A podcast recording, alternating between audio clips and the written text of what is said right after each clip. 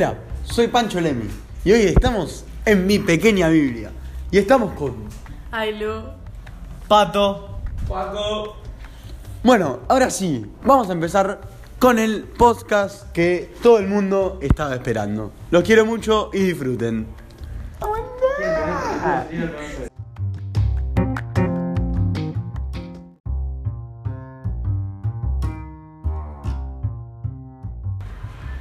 Hace mucho, mucho tiempo existió un hombre llamado Mateo.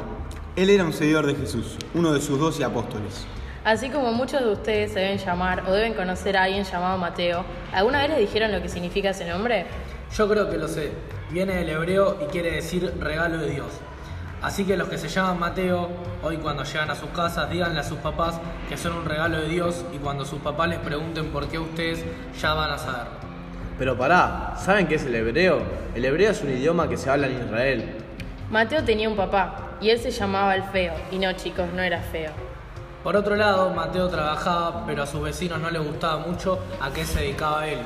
Su trabajo era juntar la plata de todos los del pueblo para llevarse al imperio romano.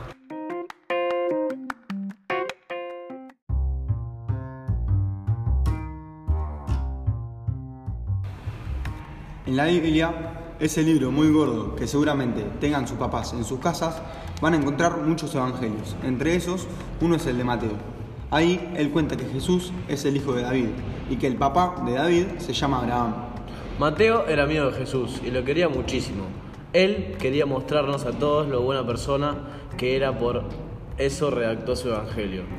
Pero lo escribió especialmente para los judíos que se cambiaban a la religión cristiana, por eso lo escribió en el idioma de ellos, el arameo.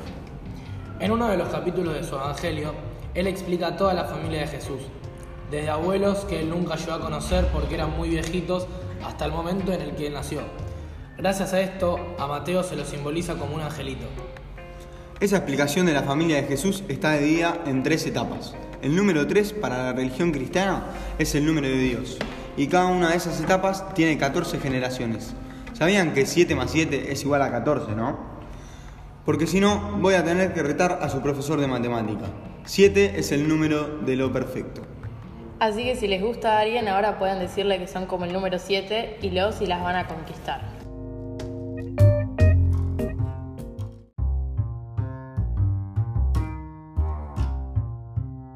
A las mujeres no se las tenía mucho en cuenta y ni se las nombraba. Pero a Mateo eso no le gustaba mucho, entonces él nombra a cinco mujeres en esas generaciones.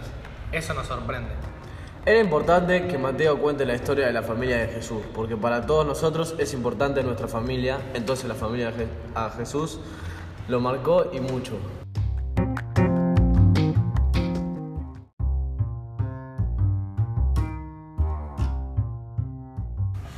Nosotros celebramos la fiesta de San Mateo el 21 de septiembre, el día de la primavera, donde se va ese frío tan feo que no nos deja levantarnos de la camita por ir a la mañana al cole. Pero los griegos, como están al otro lado del mundo, muy lejos de acá, la festejan el 16 de septiembre. Otra amiga muy cercana de Jesús fue María Magdalena, y no, no es una Magdalena de dulce de leche, ese era su apellido y viene de la ciudad de Magdala, ahora llamada Israel.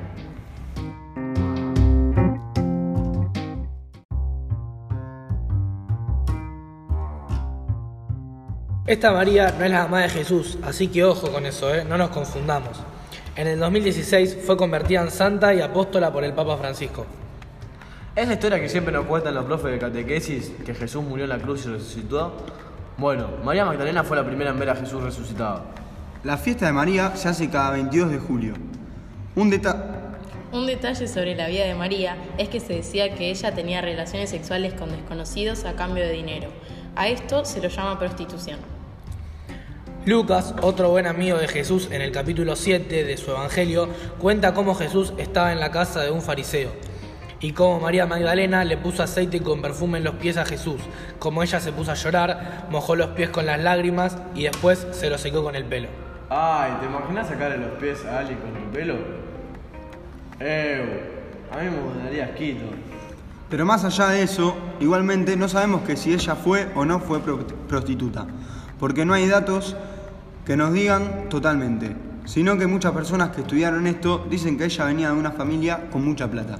¿Se acuerdan que les contamos de ese amigo de Jesús, Lucas? Bueno, en el- él en la Biblia cuenta cómo se conocieron Jesús y María y cómo se hicieron amigos. Lucas dijo que María estaba enferma de espíritus malos, que salieron siete demonios de adentro de ella. Jesús parece que se aburría, ¿eh? Porque iba por todos los pueblos que estaban cerca con sus doce amigos de los apóstoles, contándole a la gente el evangelio del reino de Dios. Y ahí, en uno de los pueblos por los que iba Jesús, estaba María.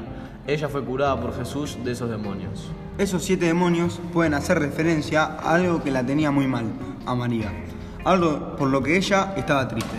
Pero ¿sabían que María fue para Jesús como esas amigas o amigos que no te dejan solo nunca? Como una mejor amiga. Ella estuvo con él hasta en los peores momentos de su vida. Nunca lo dejó solo, no negó a Jesús como lo hizo Pedro y tampoco se escapó por miedo como hicieron el resto de los discípulos.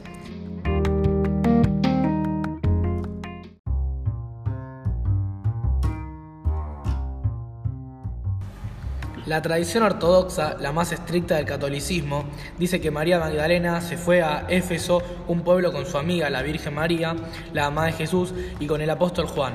Allá en Éfeso murió María Magdalena. A mí me contaron el chisme de que capaz María Magdalena fue la esposa de Jesús, pero nadie está del todo seguro. El papá Pablo VI le sacó a María ese adjetivo que se le puso de penitente, que es cuando alguien se arrepiente en un comportamiento. Se confiesa ante un sacerdote y recibe una penitencia por parte de este. Así como si se portan mal sus papás, los ponen en penitencia. A partir de ese momento se deja de leer el Evangelio de Lucas, donde se la muestra a María como una pecadora, pero la mayoría de los católicos siguen viendo a María como una prostituta pecadora.